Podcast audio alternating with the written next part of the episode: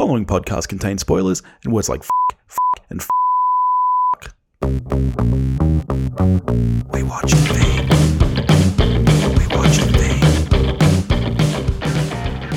Hello, everybody, and welcome back to We Watched a Thing. This week I'm joined once again by my lovely wife, Noosk. How you doing, Noosk? I'm okay. That's good. and this week it was date night. Hmm. So we once again hopped down to our local Dendy cinemas. The wonderful folks there were still running the Denis Villeneuve retrospective in the lead up to Dune, which I'll be chatting about this week with Toph. And we got to his most recent film, Blade Runner 2049, which is a 2017 American neo noir science fiction film directed by Denis Villeneuve, da, written by Hampton Fancher and Michael Green. It's a sequel to the 1982 film Blade Runner, and it stars Ryan Gosling, Harrison Ford, Ana de Armas, Sylvia Hoeks, Robin Wright, Mackenzie Davis, Carla Juri, Dave Bautista, and Jared Leto. And what is it about, Noosk? Oh, um, it takes off where the last Blade Runner that I hadn't seen, um, 30 years after that. Um, so there's still Blade Runners who have to kill off the Nexus 8s now, and trouble ensues. I don't know. Okay. Um, You have Ryan seen- you- Gosling makes a interesting discovery in one of his kills. Yeah, you should clarify now that you, ha- you have now seen Blade Runner. Yeah, yeah. I don't think people want my opinion on that. Another Newski's shit takes. don't do a soundbite. I might, I might Don't. do a sound. No, I'll quit. I, I do think it's important to it's important to you know you can't I don't think you can really fully talk about this film without talking about the original Blade Runner so it, might, it might come up Yeah. but It's a so bit boring. and You're never going to have me on again. Blade Runner 2049 though is a very interesting film we I I purposefully decided that it might be interesting for us to go into this one blind and then mm. watch the original the next day And because Topher was like, You can't. yeah, you can, mate. It's Well, fine. honestly, this film Easy was to catch up. this film was made like 35 years after the original. It's very important for a film like this. You know, like you look at 2009 Star Trek, a really really good lega sequel should stand alone without having seen the original. Did you say legacy sequel? Yeah. Like le- legacy sequel? Yeah. Is that a thing people say? Yeah. Is this like when you're like, the kids say slaps? No, it's a real thing. And I do think this one does to be honest. I I had no problem following the plot. Yeah. without having seen the original. I mean, obviously there are there are reference to the original, but they're all very much explained. Yeah, there was a couple of things upon watching the original that I was like, oh, okay, yep, I get that like a bit more now, but I don't know, I wasn't missing it, certainly. No. Yeah, I didn't need to have seen it, so yeah. I mean, yeah, I'm I'm going to come out with you and, and agree with you with what I think you were saying. I, I think this is a, a far superior film to the original Blade Runner. Oh, Um, you know, like I I enjoy Blade Runner, but it's yeah, I, do, I don't think it's as powerful a film as this, and I do think that the pacing in it is, you know, people already talk about the pacing of this film. I think the pacing of the Oh, original yeah. is, is far slower. But what I will say is, and what I like about this film is that it does. It, it feels like it fits within the universe very much. Like Yes. tonally, it fits completely. And- music and, yeah, everything. You might think that would be difficult with a film this far removed from the original, but it, very much. I suppose it was so stylized and so um, perhaps different to what people had seen back then that it was easy to follow along in its like it left a good little footprint to work with. yeah, true. So let's hop straight into the story then. Were you at any point confused? Did you feel like the pacing was was off at all? I do Like- think it was too long. Yeah. Definitely too long. There were whole scenes um, that just like could have just been edited down and you still would have understood exactly what happened in the scene. And like there was lots of long takes on Ryan Gosling's face and I wasn't complaining. um, but yeah, it, it like what was it, two and a half hours? yeah, just Yeah. just a, a sniff over. Yeah, a sniff over you. Um, but yeah, I, I don't know. It definitely could have been edited down just to be a sort of neater film in total, I guess. Yeah, Um, I mean, Ridley probably Scott my made the original. only criticism of it, though. It was really good.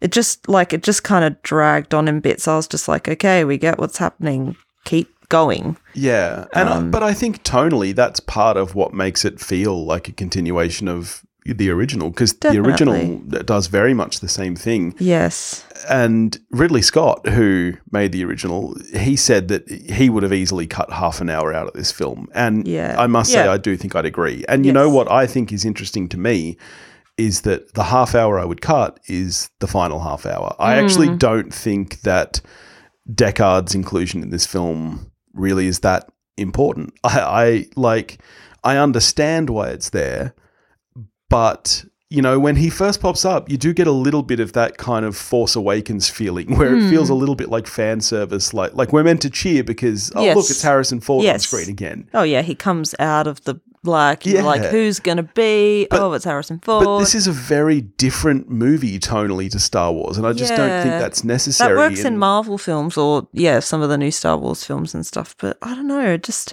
yeah, it didn't feel like that the right fit for this film. And- Although I don't know, we weren't going into it as huge Blade Runner fans, That's true. so that would be a cool But- moment for them. For me, when you break down the story that this film tells, I think that the strongest elements are.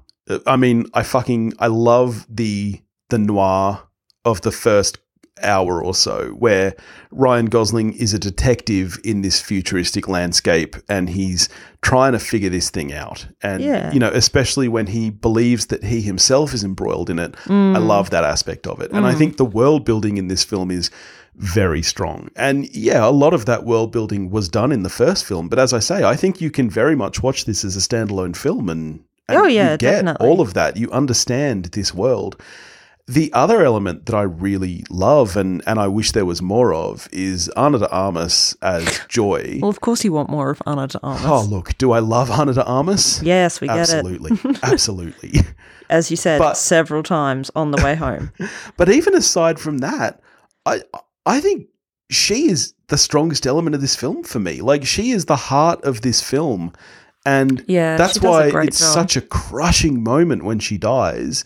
Firstly, because it's just it's it's awful because I love Ana de Armas, Mm. but secondly, I want more of her. I just I would be happy if this But you get more just- of her later because that's the point. She's not original. She's Yeah. just a hologram that people buy or Yeah. are given. Yeah, and that's kind of a. I found that more crushing. I mean, we knew we knew she was already, Yeah. um, and we had even seen her hologram um on the sort of not a billboard, but like on a building in the background. Yeah. But when she actually speaks to him and says, "You're a good Joe," Yeah. and I was like, "Oh, mate." He's just found out he's not special, and now, and now you're basically showing that you never really loved him. It was just a program. Cool. Kick But- Ryan Gosling while he's down. But yeah, I, I love Ana de Armas's performance in this film. I think there's something so sweet and naive about this AI that she's playing that, you know, it is But so. that's because that's what he likes. I know, I know. But that's what we all like. We all want Ana de Armas. Every single one of us. Me, you, this. We all want Ana de Armas. What? Who's? You're not even pointing at anyone. Doesn't matter. Doesn't matter. I could go out on the street and throw a stone and I'd hit someone who thinks Ana de Armas is the perfect woman. oh my god! It's like when you go on about Anne Hathaway. Christ, She's the every woman. she's Newt. not the everyone. Leave Stop Anne it. Hathaway out of okay, this. we're done. This is gonna quit.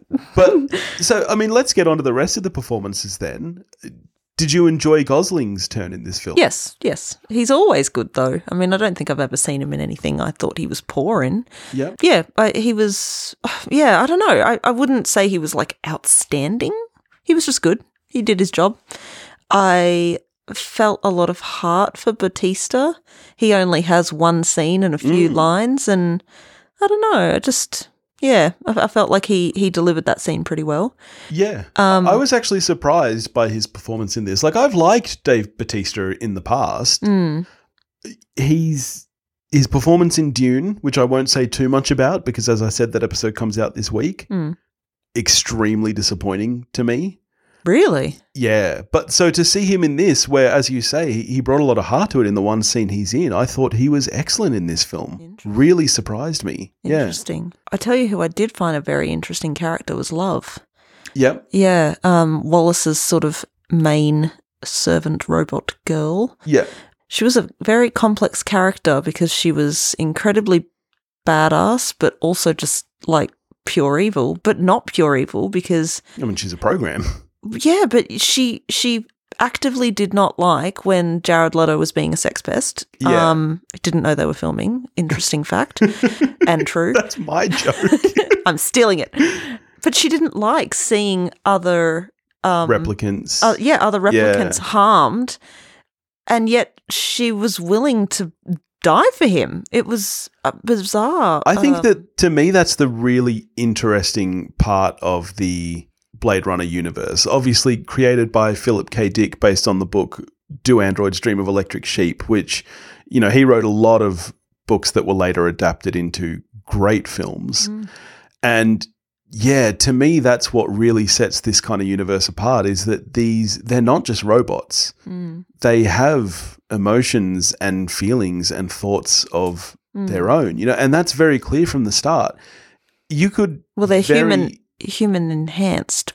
yeah, but you could like- very easily mistake Ryan Gosling's character for being a regular human. You know, Hmm, like when he comes home from that first day of work and he's like, "Oh, I need a drink," you know, do you want one? Yes, he's talking yep. to Joy, but even before you see she's a hologram, Yes. it, it- Well, you're guessing it is because his actions are so human. Mm, and you know and that's played up obviously in the original as well where they actually need to conduct tests on the Mm. replicants to see how they react to things Yeah. and yeah. you like and they have to have a like another interview Yeah. survey type thing when they return after a that's job right to confirm they're still because obviously obedient. Yeah because obviously in the original blade runner you're talking about the nexus 6 so it's a full three models after that one that was Mm. already tricky to tell Mm. apart from human Mm, And I think that's really interesting in the way that they they have emotions and they're able to disagree with actions, but they are there to do a job and they are effectively slaves. It's Mm. it's really it's a very interesting concept. yeah. I really liked the score of the film Yeah. and how it sort of always seemed to I don't know not not necessarily because there was you know in the um, Vegas desert and things like that but it often coincided with just long shots of like the rain or yeah. Yeah. the city and how depressing LA looks now Yeah. more depressing than current LA Yeah. I've I've said and that's the, saying something I've said in the past that I'm not a huge Hans Zimmer fan. And I, I don't know why I say that because every time I hear a Hans Zimmer score, I'm like, yeah, this is really good. But one thing I love about this score is the way that it plays on the original Blade Runner motifs. oh Like, yeah you know, that original score is so present, and yet this is kind of well- drony but um Well, and even that that melody, that echoey plays orchestral through. yeah yeah and then the kind of theme yeah, Yeah. but it still stands very much on its own, I think, and it's just a gorgeous score. It fits at every point, Like and it, it was bizarre. I I loved the score so much. I was like, God, I could just listen to this as like a meditation track or something. It's Yeah. so beautiful.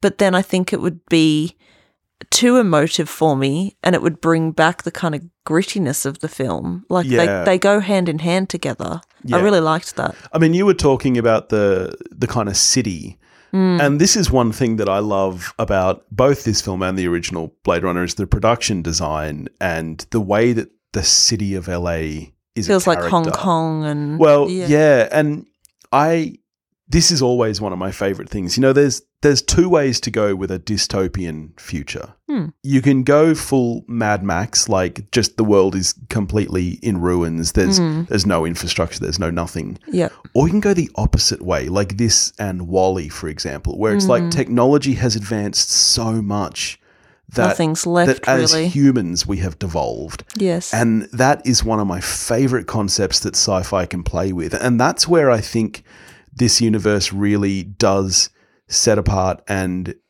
it is a sci fi. You know, like this is one thing I always do. When I watch a movie like this, I go, well, is this a sci fi movie or is it actually, you know, for example, in this case, a noir or a fantasy? Hmm.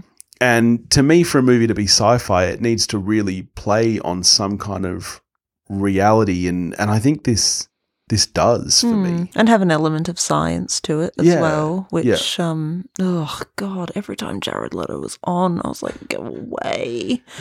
How are you still working in Hollywood? Just fuck off. I actually didn't think he was terrible in this film. He was I mean, gross. He's yeah. always gross. well, yeah, he is. and he He's- didn't even know they were filming. Stop stealing my bit. But yeah, I mean, he's meant to be playing gross. So yeah, he's he's a gross, disgusting pig of a human. But They know, were so is Wallace. So They were I like, think- "We've got the perfect man for the job, Uh, I- Jared Leto." I didn't I didn't find myself wanting to turn away while he was on screen, which I Really? I sometimes did. do. He slashes a woman just for the sake of it because he's like can't get his way and make them breed. Ugh, he's disgusting. Yeah, didn't like him. Not a fan. Jared Leto, if you're listening, I don't like you. Let's talk about the cinematography. Obviously, Roger Deakins is one of the greatest cinematographers to ever live. Oh, what's he done? Fucking hell. I mean, I'm hoping Topher is listening to this one. He, I've mean, heard he- him talk about it he- so he many times. He won't. No. Um, I mean, most recently he did 1917. He's he's Yeah, worked he's with all right. he's worked with Villeneuve before uh, with Sicario and Prisoners. Ugh, scary. He's quite frequently collaborated with the Coen brothers, uh, No Country for Old Men, uh, The Lady Killers, Intolerable Cruelty, um, Oh Brother, Where Art Thou? Yeah, it, the list is extensive. The Shawshank Redemption. Still haven't fucking seen So Shawshank was his first of 15 Academy Award nominations, just Aw, to let you know that he's he's good at his job. Oh, stop showing off, mate. We And get it. You're this very good. is such a beautiful film. yes, Like, it is This, visually very pretty. every Well, single not pretty, but every single frame could be a painting and what Mhm. deakins has become so good at is you know people think of cinematography as camera work but it is so much more than that these days like Mm. you look at the blend in this film of visual effects and the real Yeah. camera yes, it is almost impossible to tell where one ends and one begins. Even when when you have giant naked holographic Ana de Armas on screen, and it's like, okay, well, she's clearly not really there, Yeah. but everything blends Yeah. so well. It's Yeah. just a gorgeous looking piece of Mm. art. Yeah. Yeah, I know. You could definitely take some of the um shots of this film and like put it on your wall. Yeah, I'm sure you'd love a naked Ana de Armas on. I, I mean, um, yeah, You know what I realized from this film? And then I went to the interwebs in search of someone affirming that my opinion was correct. And I found a whole article on it that fringes, bangs, still hold up in 2049. they are a real thing. I was like, man, I really want to get a fringe again. if Beth was here, she'd be like, friends don't let friends get bangs. But all the lead females had one. And Yeah. there wasn't, well, actually, sorry, there was only four. And the only one who doesn't get a fringe is poor Robin Wright. And that's because she is a lead in a, a typically male yeah. dominated She's a, she's a environment. pantsuit. Yeah, Yeah. that pissed me off. Give her a fringe. Everyone else gets one. Fringe Why doesn't she? Well, there's something. There's something. They had to make her so, like, uh, I don't Yeah. know, butch. Or There's not. something cutesy about a fringe. It's it's the equivalent of having pigtails. Like No, it's not. It is. Ew. It is. A fringe is very similar to pigtails in how it Not always. age a person, and yeah, definitely. Not always. Fringes Um, are cute. Like not always. Look at Ana de Armas. She's sex on legs in this yeah, film. babe. Okay, yeah.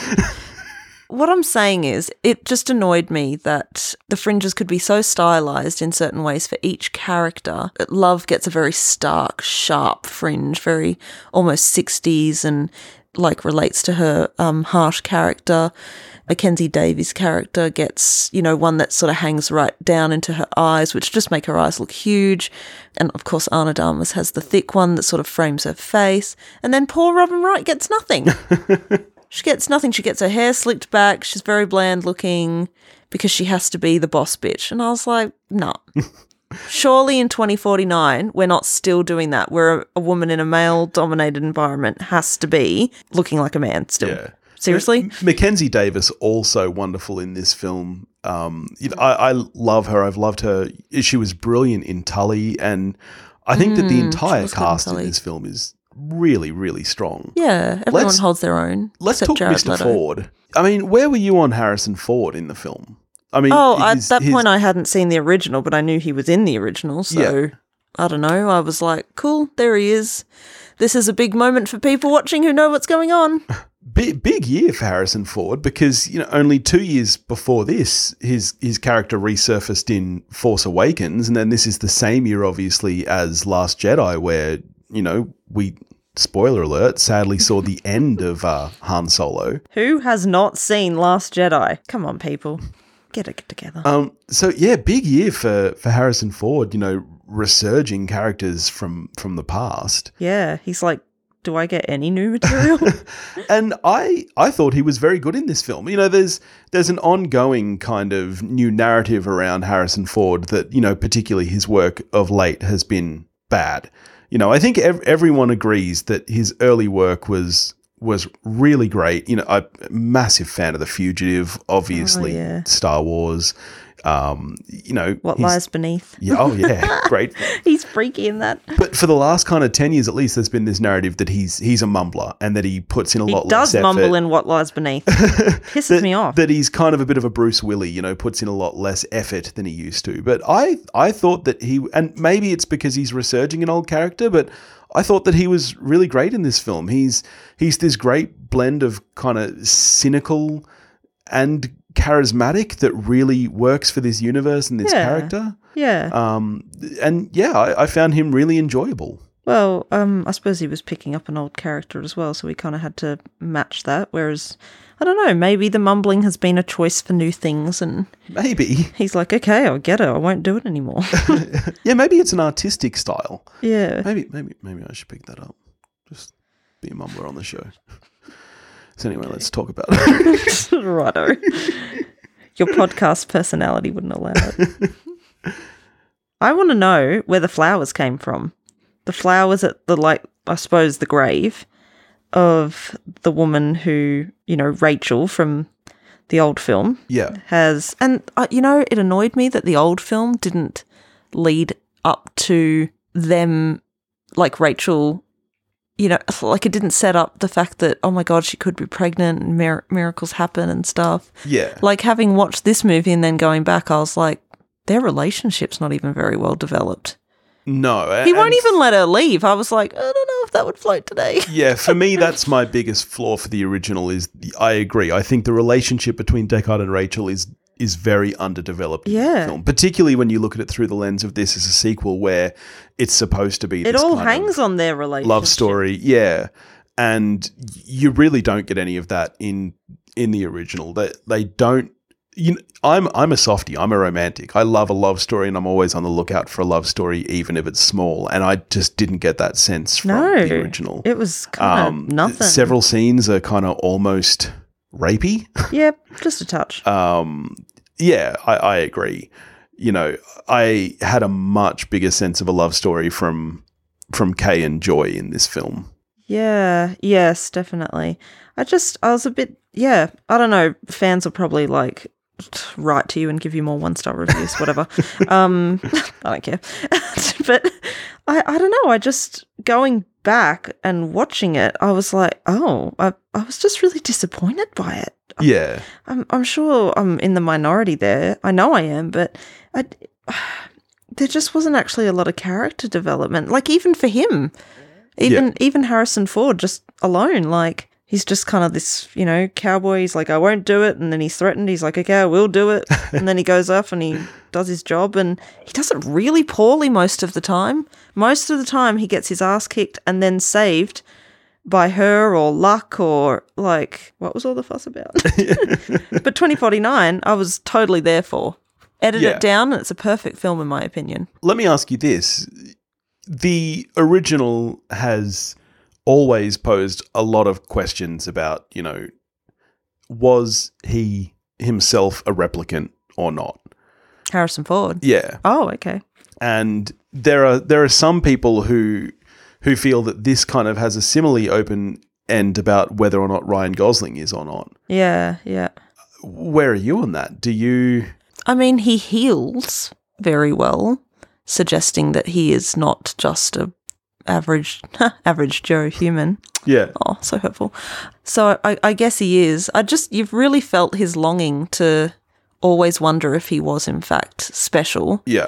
And it's just kind of sad that he's not. But I do like that he does the right thing in the end and Yeah. you know, doesn't kill Harrison Ford, saves him, c- connects him with his daughter. Actually, sorry, that's another female character. She was great. Yeah. The- the memory memory ma- maker. Yeah. Yeah. Yep.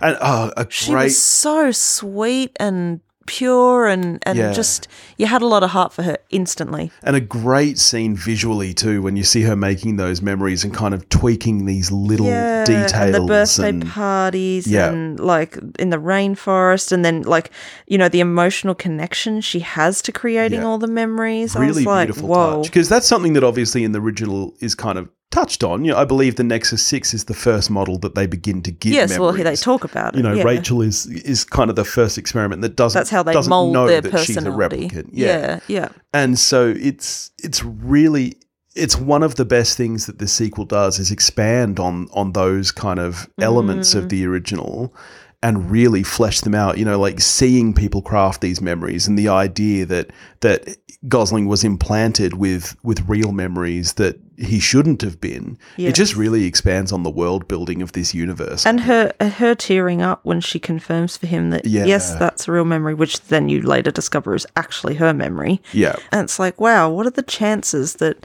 she gives it to him and it all leads eventually one day to her father being reconnected with her? yeah Like, of all the replicants she could have given it to, I don't know, there was like a nice little fate twist in there too, which Yeah. was a bit cute.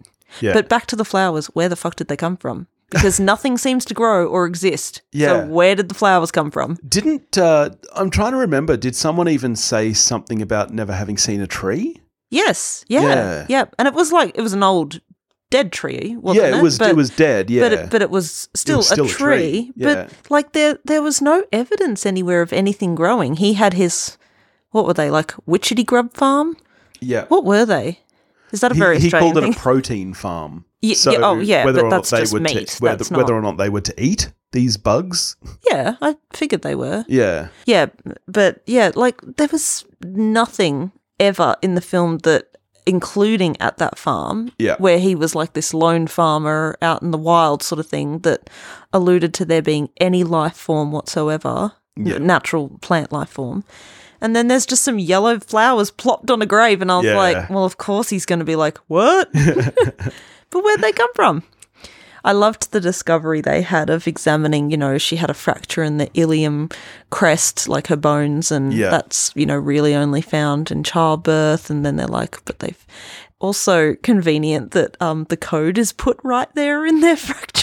Yeah, like, that's yeah. kind of convenient, isn't it? I mean, I mean that itself raises questions. Even that. Oh, okay. So replicants have skeletons. Then they have Yeah. full bones. well, kind of. They've got IDs printed on them, so are they real bones? I guess. And then we see Jared Leto slash the I don't know the hmm. poor chick who just came down for him to release some rage in that particular area. So perhaps that's where they always put the code. You know what I always find funny about watching sci-fi films, particularly ones from the past, is that they've never forward thought enough for the future. It's it's like when you watch Lost in Space, which is set in 1997, and it's a little bit the same. They forward thought in a very good way because you can put your clothes in a washing machine and they come out dry, clean, and folded. Folded. Why don't we have that? Why not? Yeah. Why don't we have that? It's a little bit the same with this. Like, obviously, this one is set in 2049, which is still the future. Yeah. but it's springing off something set in 2019 which is now the past and so it already kind of it maybe this is just me and maybe i just need to be like oh, i mean it's a movie whatever but it's like okay so you need to buy into the fact that in this reality 2019 was already completely different like, Yeah. and i just i always have trouble doing that Why don't we have flying cars? why don't So we have cool. flying cars So cool. why not Yeah. Yep. Rude. And there was so much smoking. It really dated it and made it feel much more like an 80s film. Yeah, I mean, and that's that's always going to be. It's the same when you look back at Alien. Mm. You know, it's like, yeah, it, Uh, and hairstyles as well. yes, you can't yeah. deny. I find that less in Alien. I felt like it was really heavy in this one, yeah, especially with Daryl Hannah's hair, like so fluffy, so over Yeah. the top. yeah, Actually, I read that um, the year after it came out, that everyone, well, all the females were dressing as her for Halloween, just like teasing the shit out of their hair and just like sweeping black across their eyes. God, her makeup is awful. Well, so that's interesting because so the original was was not a huge success. It was mm. it was a success critically, and in years since, it's become a bit of a cult film. Mm. And 2049 was no different. It is in the list of the 10 biggest box office Yeah, flops of all It's time. crazy.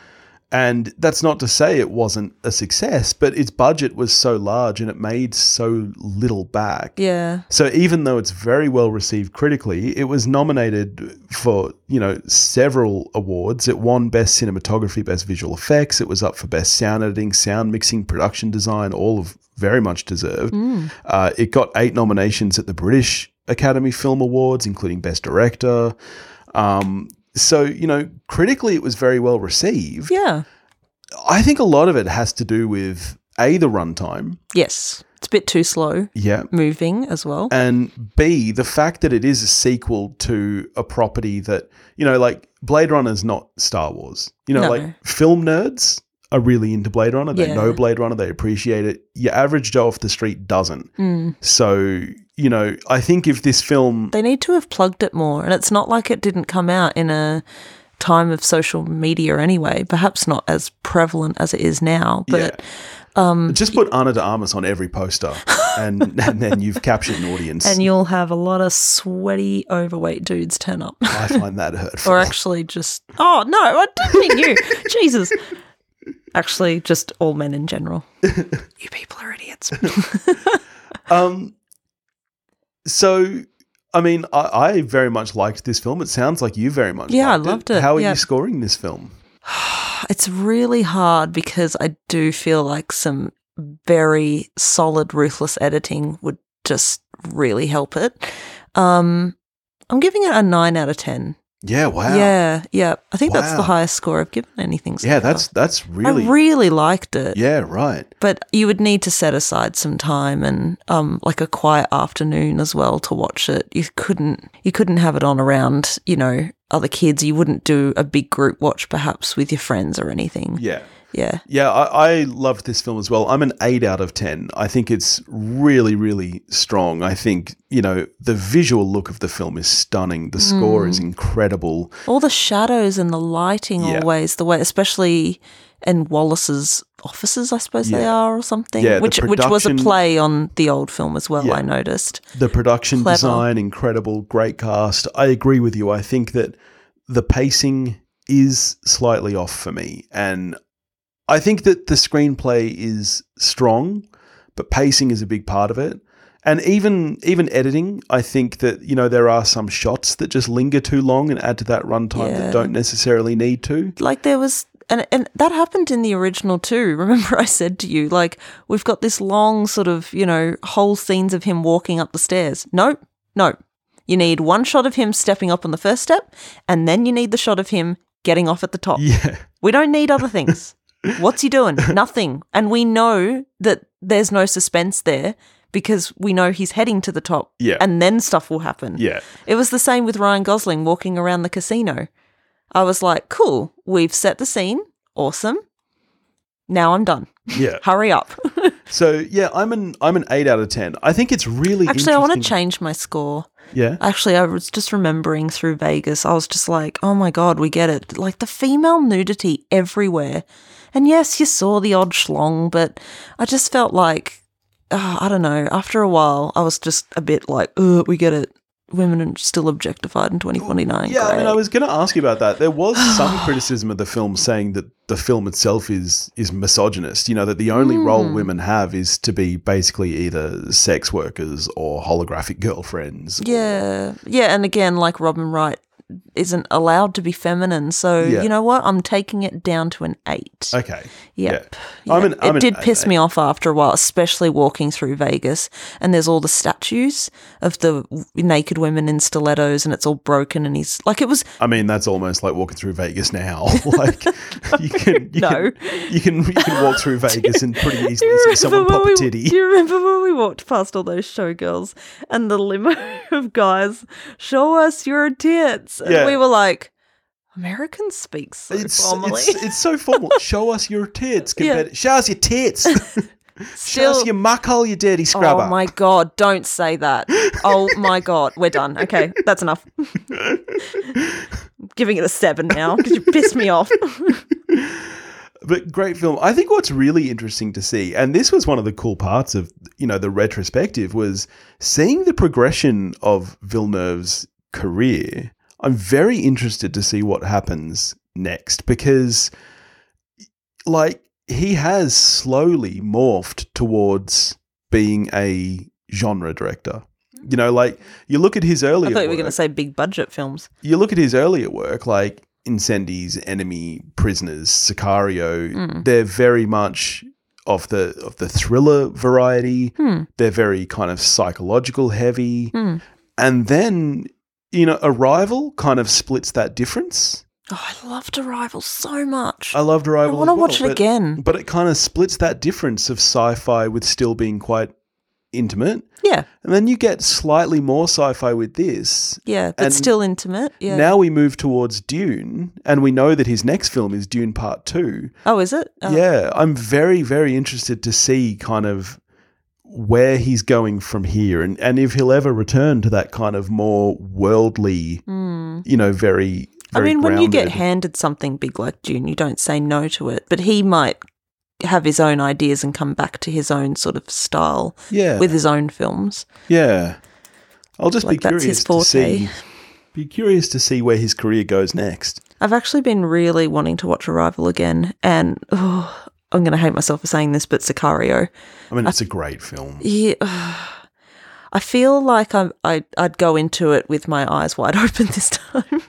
I was shocked last time. Yeah. It wasn't just a light It wasn't drug. just a light, fun cartel movie. Yeah, you know. Yeah. yeah. You know the ones. Well, thanks for joining me, Noosk. This, No was, this was fun to get out to the cinemas. Uh, it was. This Thursday, I'll be joined by Toph talking about Dune, and next week, I'll have Paul from the Countdown back on the show, chatting about one of his favourite films, Mad Max Fury Road. Ugh. So, Sorry. Jeez, I definitely need to make you a sound drop. No. Please don't. Uh, in the meantime, if you want to get in touch with me, you can do that at wewatchedathing.com or wewatchedathing at gmail.com. You can find me on Facebook, Instagram, and Twitter, all under the handle at wewatchedathing. If you want to help support the show, you can do that at patreon.com forward slash wewatchedathing, and I'll catch you next week. Ryan Gosling's beautiful.